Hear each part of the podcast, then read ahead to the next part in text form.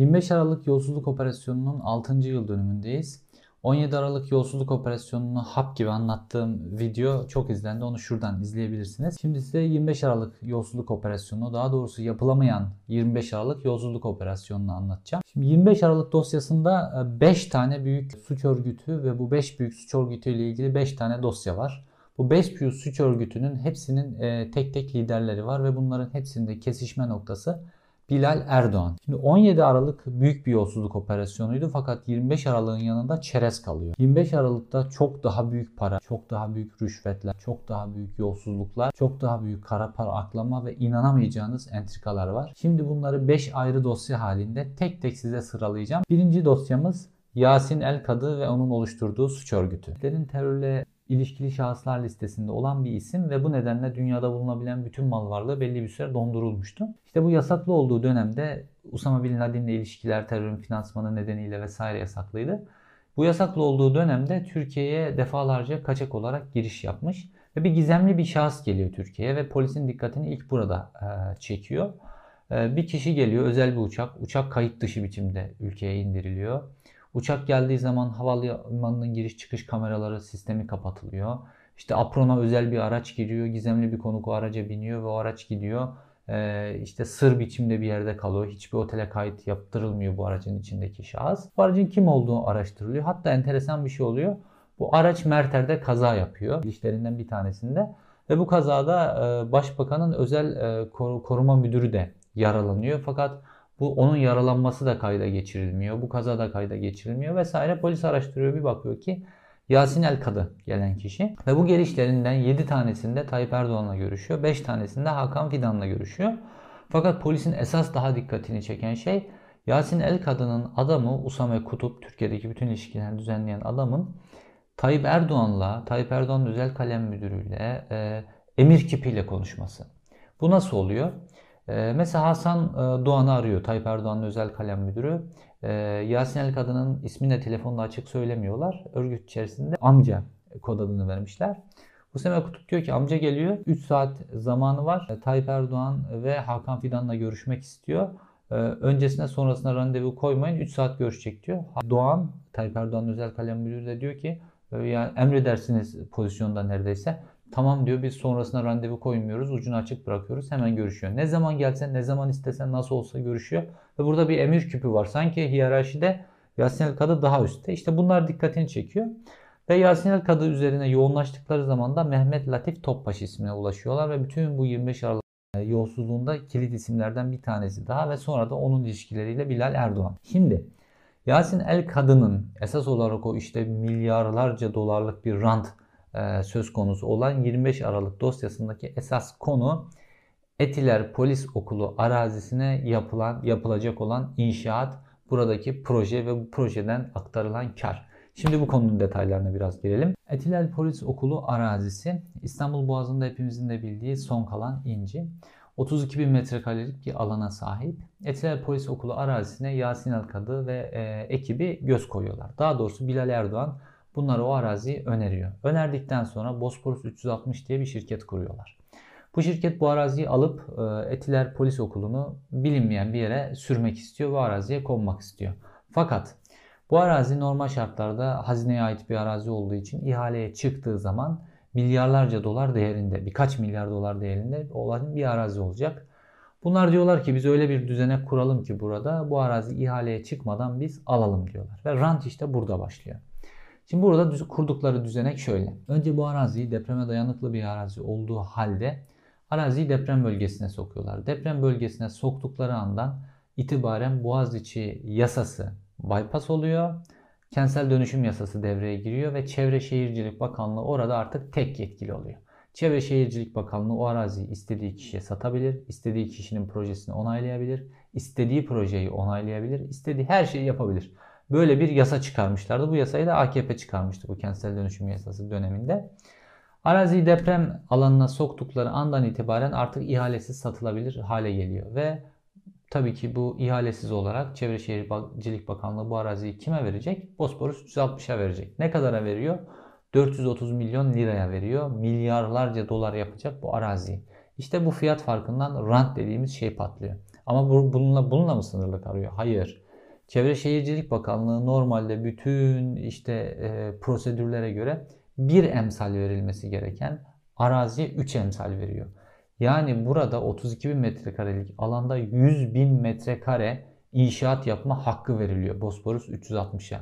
Ve yükseklikte e, Boğaz'a dikey çıkışta sınırsız irtifa hakkı veriliyor ve dolayısıyla rant burada artık sınırsız tavana çıkıyor. Böyle büyük bir rant, milyarlarca dolarlık bir rant oluşturuyor Bosporus 360'a. Bu o kadar büyük bir rant ki AKP'li bir iş adamı var Cengiz Aktürk. Bu da bunun ismi de e, bu 25 Aralık operasyonunda geçiyor. O işte bu olaydan bahsediyor. Kendi diyor ki ya bu Yasin Ali Kadı ile ilişkileri ortaya çıkacak. Bu meşhur Ali Fatih denen Fatih Saraç'la konuşurken ilişkileri ortaya çıkacak ve buraya AKP'nin susurluğu diyecekler diyor. Çünkü bir Yasin El Kadı'yla e, yapılan başka işler de var. İşte buraya geliyor Hamas lideriyle görüşüyor. MİT müsteşarıyla görüşmesi enteresan işler. Ve böyle de büyük bir rant olunca böyle bir şey söylüyor. Bu, bu, bu e, işte büyük bir rant. Sonrasında ama bununla bitmiyor. Sonra Etiler Polis Okulu arazisini, Etiler Polis Okulu'nu sürüyorlar Çatalca'ya. Sonra orada 400 bin e, metrekarelik bir alan veriyorlar. Ve bu alana da sonra ayrı bir proje geliştiriyorlar. Şimdi bu kısmına geçelim olayın. 25 Aralık'ın ikinci büyük dosyası da bu sürgün edilen Etiler Polis Okulu ile ilgili. Şimdi Çatalca'ya sürüldükten sonra bu e, okul orada 400 bin metrekarelik bir arazi tahsis ediliyor okula. E, ve burada bu çete artık böyle Çevre Şehircilik Bakanlığı üzerinden vurguna alıştığı için böyle özel proje alanı ilan edilen yerler üzerinden vurguna alıştığı için bu sefer orada orada da bir vurgun yapalım diyorlar. Ve e, işte bu sefer düzenek de Kiptaş Genel Müdürü İsmet Yıldırım üzerinden kuruluyor. E, İsmet Yıldırım dönemin Çevre Şehircilik Bakanı Erdoğan Bayraktar arıyor.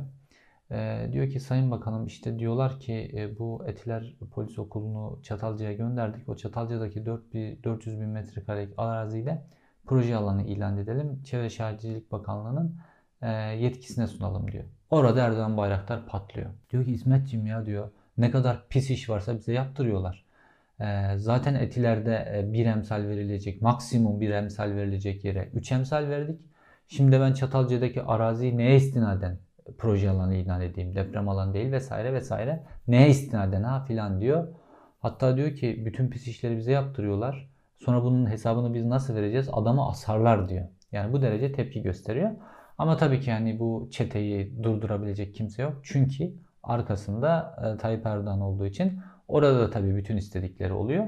Bu 25 Aralık'ın ikinci büyük dosyası. Aslında bu iki dosya birbiriyle çok ilintili. Şimdi geçelim e, bütün işte bu Bosforus 360'ta vesaire e, Yasin El Kadı ile ilişkili olan Mehmet Latif Topbaş'ın yaptığı vurgun kısmına. Bu üçüncü dosyamızın ismi de Urla Villaları. Mehmet Latif Topbaş Urla'da böyle gözüne bir koy kestiriyor. Ve bu koy üzerinde kendisi için villalar yapmak istiyor. Fakat bu koyu öyle kapatmak kolay değil.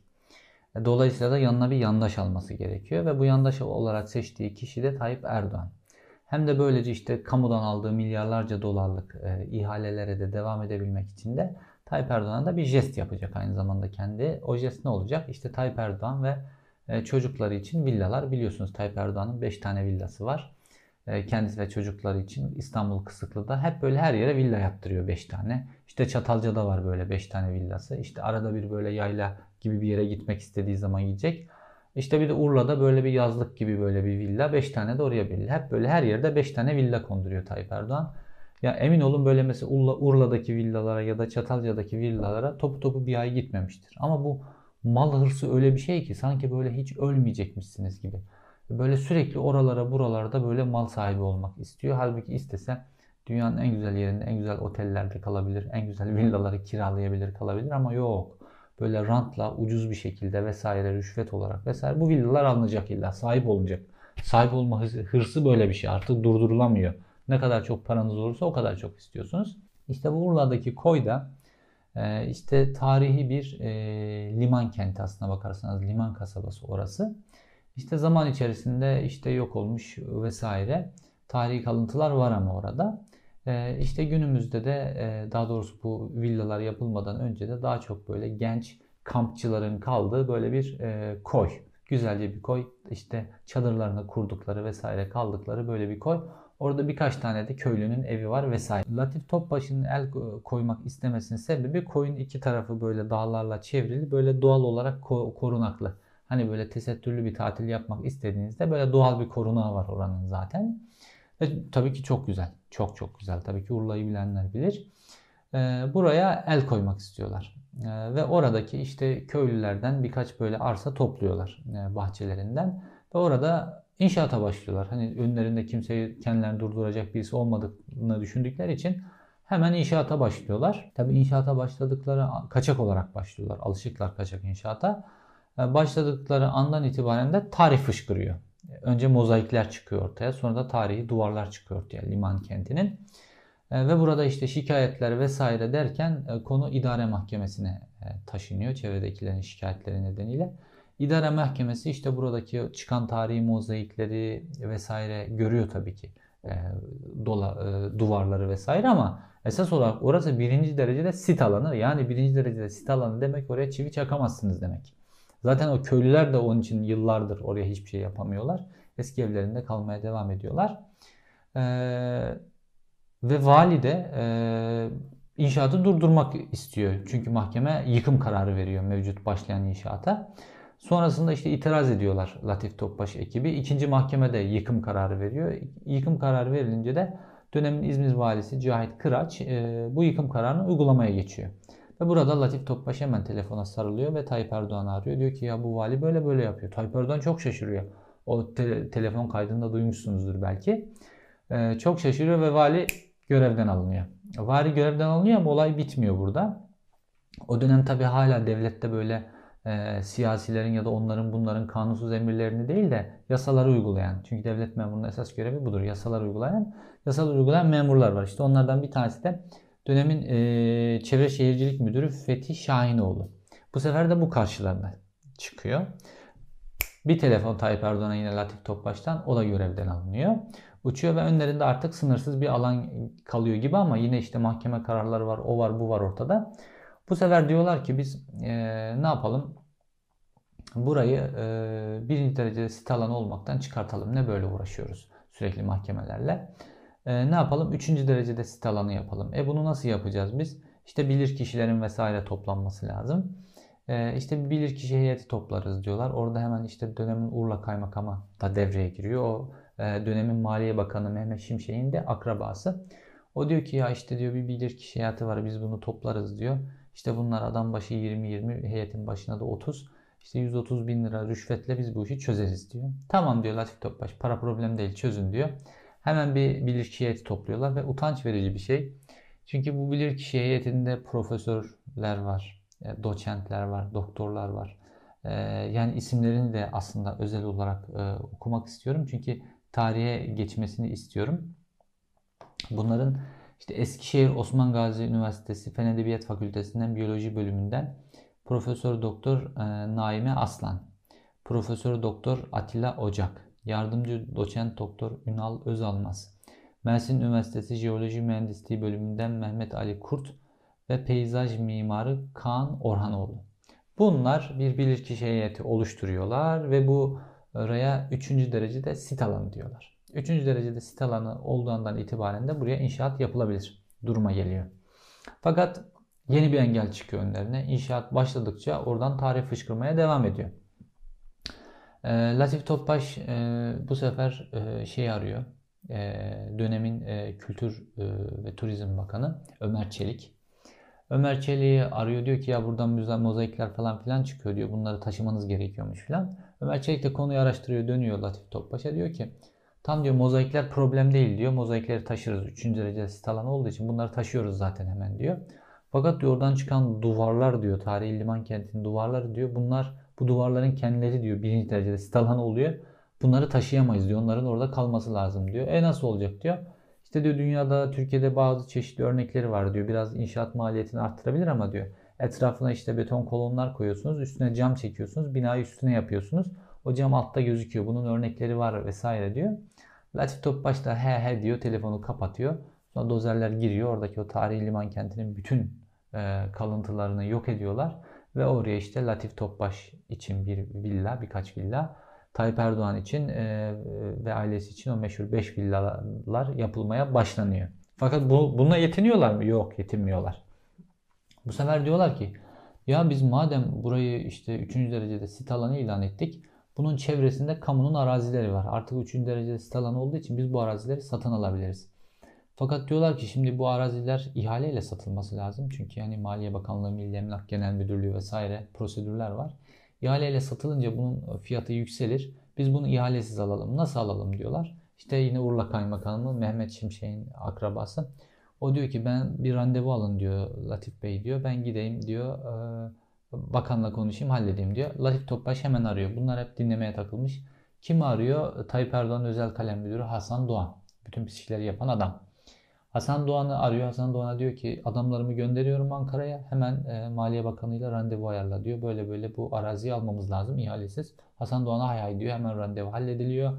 Adamları Urla Kaymakamı gidiyorlar. Mehmet Şimşek'te görüşüyorlar. O dürüst Mehmet Şimşek'le görüşüyorlar ve o villaların etrafındaki bütün o araziyi e, ihalesiz biçimde istedikleri fiyattan e, kamudan alıyorlar ve şu an böyle bir sürü gencin vesaire tatil yaptığı sit alanı, doğal güzellikleri olan tarihi eserlerin olduğu bir arazi şu an Tayyip Erdoğan ve Latif Topbaş ailesine özel böyle dağlarıyla etrafındaki çevresiyle birlikte özel bir koy.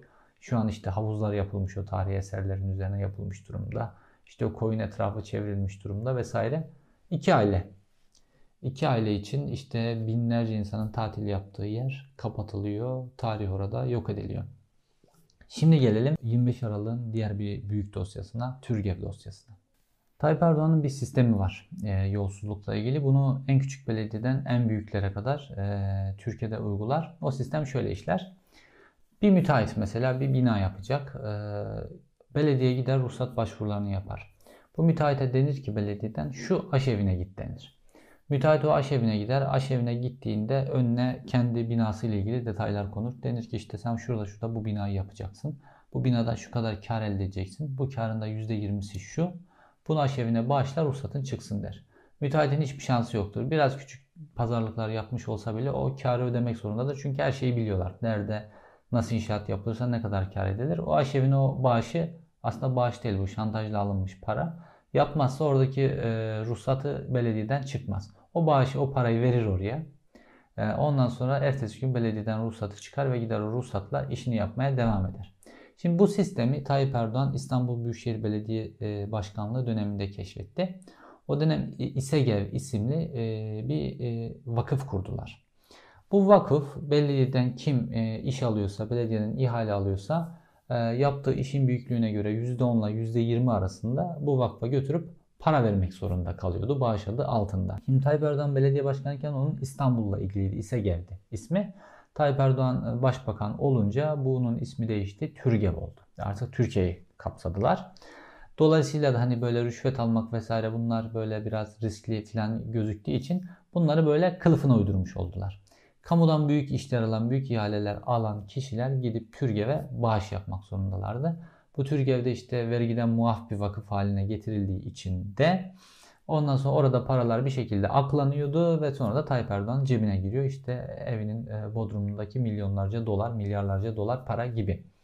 Şimdi birkaç e, somut örnek verelim. E, bu 25 Aralık yolsuzluk soruşturmasının dördüncü büyük dosyası bu TÜRGEV faslı. Bunu da birbirine bağlayan şey Bilal Erdoğan dediğim gibi Türgev'in başındaki kişi orada bir göstermelik kişi var ama o da hatta telefonda söylüyor ya ben konu mankeniyim burada filan diyor. Onda öyle bir telefon tapesi var. Esas kişi orada e, Bilal Erdoğan aslına bakarsanız yani Tayyip Erdoğan. Şimdi mesela bir iş adamı mesela Rıza Zarrab. E, Türgev'e işte böyle çantalar içerisinde milyonlarca dolar bağış yapıyor. Niye yapıyor bu bağışı? Dokunulmazlık elde etmek için. Mesela Ali Ağoğlu. Yani Ali Ağoğlu'nu bir gün Tayyip Erdoğan çağırıyor işte. Hatta Ali Ağoğlu bunu telefonda anlatıyor birilerine. Oradan zaten polis bunu delilleştiriyor. Ya diyor ki patron bizi çağırdı çok büyük bir e, fatura kesti. E, ne o fatura? İşte e, Ali Ağoğlu'nun küçük bakkal köyde bir arazisi var. E, Bilal Erdoğan diyor ki bu araziyi diyor Türkiye'ye bağışlayacaksın diyor Türgev'e bırakacaksın diyor. Hatta ifade bu şekildeymiş. Türgev'e bırakacaksın diyor. Ondan sonra biz sana başka yerde kolaylık gösteririz diyor. Alioğlu tabi ter atıyor vesaire filan ama yapıyor. Arazinin değeri ne kadar? 20 dönümlük küçük Bakkalköy'de çok değerli bir arazi. 100 milyon dolarlık bir arazi. ve bu araziyi e, Bilal Erdoğan'a bırakıyor.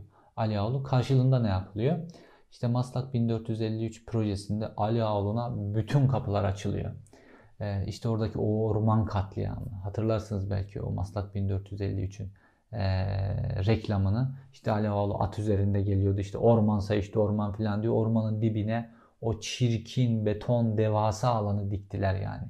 İşte orada kaybettiği 100 milyon doları burada kamunun hakları, yeşil alan vesaire peşkeş çekilerek e, Alioğlu'na belki birkaç yüz milyon dolar rant elde edilmiş oldu. Bunun rüşveti de Türge ve bağış adı altında girmiş oldu.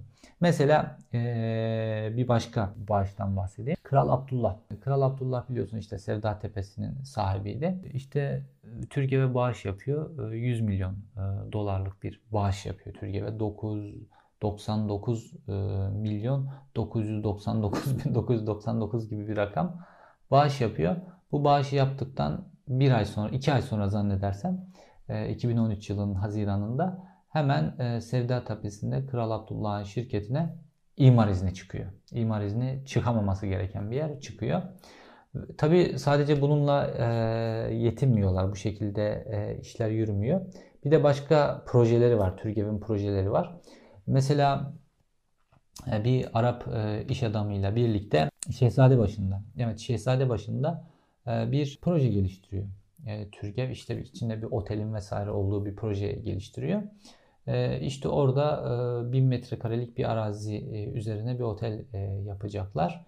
Ee, ve arazinin yan tarafında da 400 metrekare bir başka kişinin arazisi var.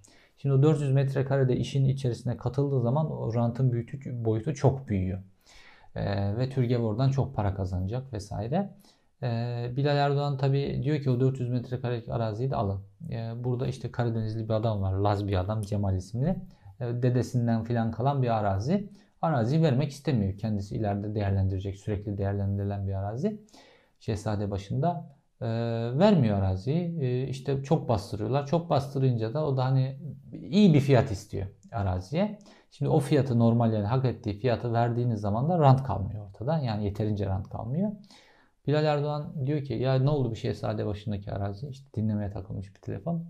E, işte diyorlar ki böyle böyle işte Laz Cemal Karadenizli adam e, işte vermiyor araziyi kalın kafalı vesaire. Diyor ki şöyle yapın diyor. Arazinin bütün hepsinin onun içinde olduğu 400 metrekarede dahil etrafını çevirin diyor. Kepçeleri sokun araziye diyor. Ondan sonra adam da gelirse ya ne yapıyorsunuz arazime falan filan dersem deyin ki biz buradan belediyeyi bura, belediyeye devreye girdik. Burayı yeşil alan ilan ettireceğiz. Buraya hiç çivi çakılamaz yeşil alan olduğu itibaren de sadece belediye istimlak eder, istimlak bedelini verir. Yani 3 kuruş e, bedel verir diyor.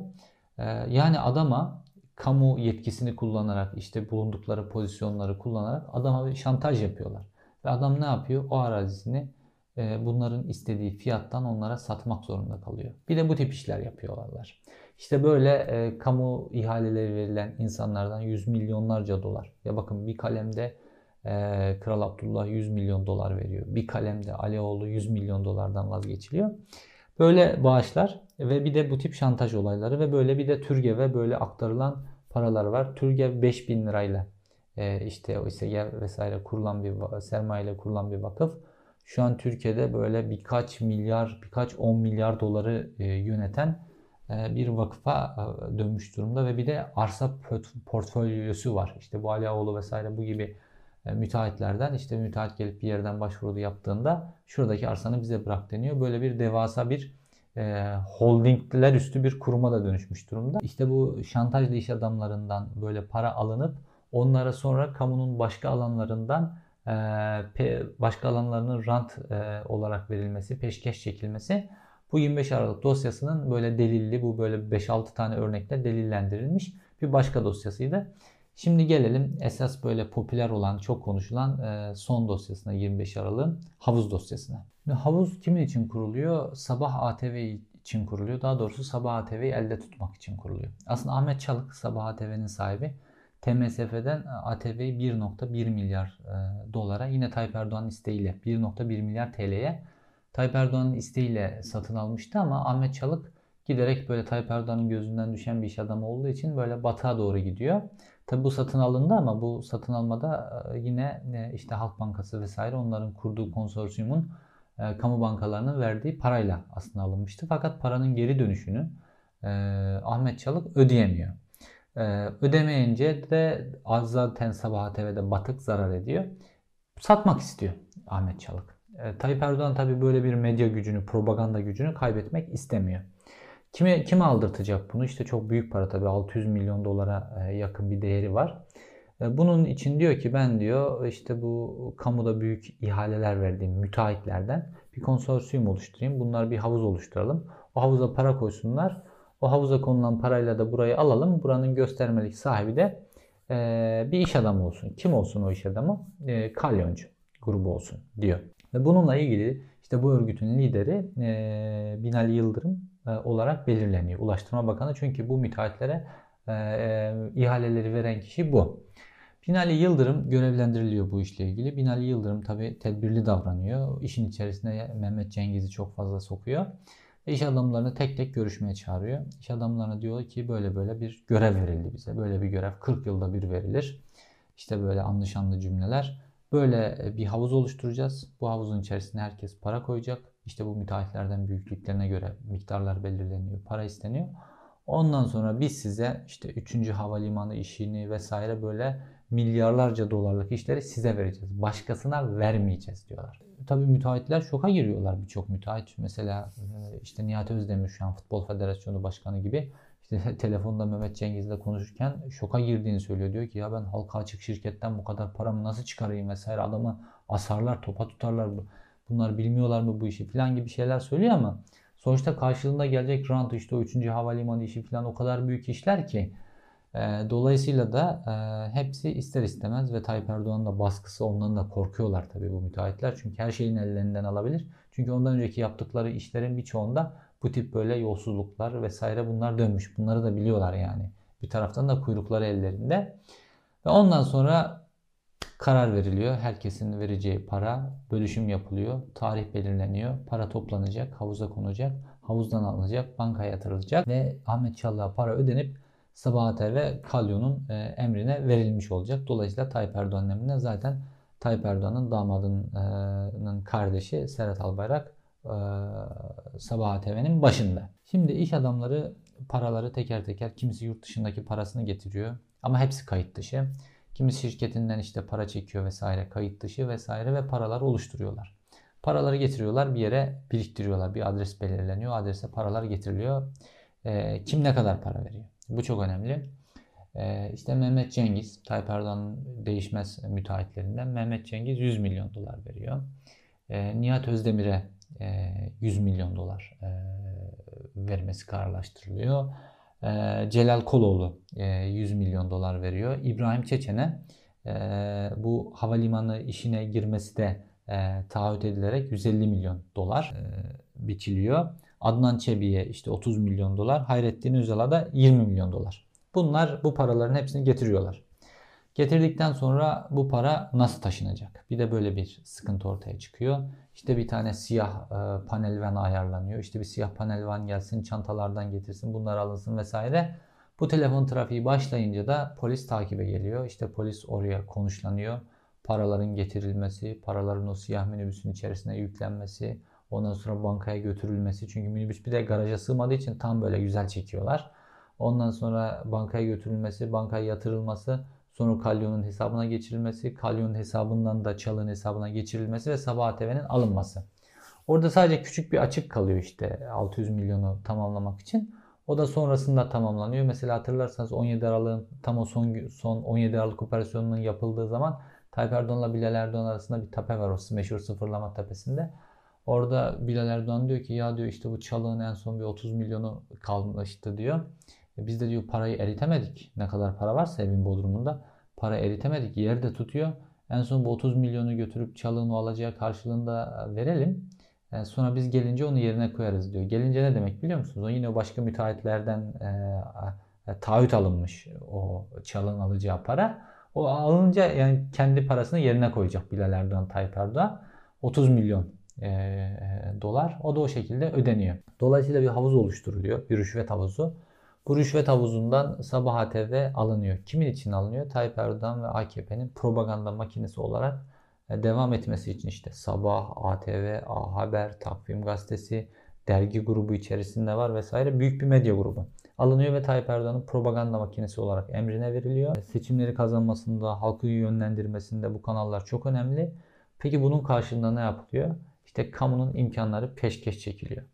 İşte yapılan köprülerde, havalimanlarında, bunlarda verilen o büyük hazine garantileri var ya, yani aptalın bile vermeyeceği o hazine garantileri işte bunların hepsi o iş adamları o havuza o yüzler milyon dolarları, 150'şer milyon dolarları koydukları için oluyor. Ve kimin cebinden çıkıyor? İşte bu propaganda makinesi Tayyip Erdoğan'ın emrinde olsun diye halkın cebinden çıkıyor. İşte 25 Aralık'taki en popüler ve en büyük boyutlu belki olaylardan bir tanesi de bu havuz rüşvet meselesi. Yani açık açık böyle yüzer milyon dolarlarca rüşvet zorla böyle kamyonlara sığacak kadar para taşınıp bir havuzun içerisine yerleştiriliyor. 25 Aralık böylece 5 büyük dosyadan oluşuyor. Bu 5 büyük dosyada çok delilli işte telefon dinlemeleri yapılmış, fotoğraflar çekilmiş vesaire dosyalar. Bu dosyaları işte yürüten bir savcı var. Fakat bu dosyaların hiçbirisinde hiçbir şey olmuyor. Niye olmuyor ve 25 Aralık tarihi niye seçildi? Şimdi bunu da kısaca anlatayım size ve videomuzu bitirmiş olalım. 25 Aralık dosyasının savcısı Muammer Akkaş'tı. 25 Aralık'ta niye e, düğmeye bastı? 17 Aralık'ta e, işte Türkiye bu Rıza Zarrab ve çetesi dediğimiz büyük bir yolsuzluk operasyonuyla uyandı ve bu yolsuzluk operasyonundan sonra e, İstanbul Emniyetindeki bütün müdürler görevden alınmaya başlandı. Bu müdürler görevden alınmaya başlanınca da yenileri yerlerine atandılar. Ve yeni atanan müdürler dolayısıyla bu 25 Aralık'taki bu büyük 5 büyük dosyanın e, içeriğini gördüler ve dolayısıyla da e, haber verdiler e, siyasi iradeye. Haber verdikleri an operasyon deşifre oldu. Operasyonun deşifre olması demek bu operasyonun artık yapılamayacak olması demek. İşte burada Muammer Akkaş savcı mecburen operasyonun düğmesine e, basmak zorunda kaldı ve belki de hani biraz daha delillendirilip ilerleyecek olan operasyon e, acil koduyla yapılmak zorunda kaldı ve Muammer Akkaş işte gözaltı kararlarını çıkardı. İşte bu iş adamlarının saydığı Yasin Kadı dahi bunların mallarına el e, konulması ile ilgili başvurularını yaptı mahkemeye. Fakat Muammer Akkaş savcı olarak operasyon yapması engellendi. Gönderdiği gözaltı emirlerini polisler uygulamadılar. E, mahkemenin e, verdiği e, e, mal varlıklarına el konma kararlarını infaz savcılıkları uygulamadılar, polisler uygulamadılar, mali şubeler uygulamadılar. Dolayısıyla da Türkiye'de şöyle enteresan bir durum ortaya çıktı. Savcının ve mahkemenin kararını polis uygulamadı. İşte savcının ve mahkemenin kararını uygulamadığınız noktada yani polisin bu emri yerine getirmediği noktada polis devleti başlar. Ondan sonra artık normal devlet bitmiştir, hukuk patlamıştır. Aslında Türkiye'de bugün böyle işte hukukun patladığı, insanların işkence gördüğü, mal varlıklarına el konulduğu, e, işte kimsenin kendini güvende hissedemediği, bir tweetten insanların tutuklandığı ortama biz işte tam o 25 Aralık'ta e, polisin mahkeme ve savcının kararını uygulamadığı noktada başladık. Aslında her şeyin dönüm noktası, her şeyin miladı işte o karardır. E, dönemin İçişleri Bakanı Efkan Ala o mahkeme kararını, savcının kararını yırtıp çöpe atın dedi. Polis de bunu yaptı. Savcılık ve mahkemenin hükmü bitti. O andan itibaren Türkiye'de polis devleti başladı. Ve şu an Türkiye'deki en kudretli adam e, kimdir derseniz işte polis teşkilatını şu an kim yönetiyor? Süleyman Soylu. İşte Gestapo lideri gibi Türkiye'nin en kudretli adam olarak orada gözüküyor, dokunulmuyor. Düşünün hani Tayyip Erdoğan'ın damadıyla bile böyle omuz omuza çarpışacak kadar böyle e, bir gergin durumları var. Ona rağmen ona dokunulamıyor. Niye? Çünkü bu Gestapo teşkilatını iyi yönetiyor. Dolayısıyla Türkiye'de hukuk, e, hukuk devleti 25 Aralık'ta bitti. Buna muhalefet de seyirci kaldı. Buna halk da seyirci kaldı. Medya da seyirci kaldı. Ve Türkiye bugün geldiği noktaya gidiyor. Türkiye'de bir gün hukukun yeniden e, e, tesis edileceği bir ortam oluşacaksa işte bu polisin mahkeme kararlarına direnemediği, hukukun her şeyin üstünde olduğu bir ortam tesis edilirse olacak. Ama e, ufukta bunun bir ışığı görünüyor mu? Maalesef gözükmüyor. E, 25 Aralık dosyam böyleydi. E, 17 Aralık dosyamı da tekrar buradan koyuyorum. 17 Aralık dosyamı da izlemenizi öneriyorum. Herkese teşekkürler.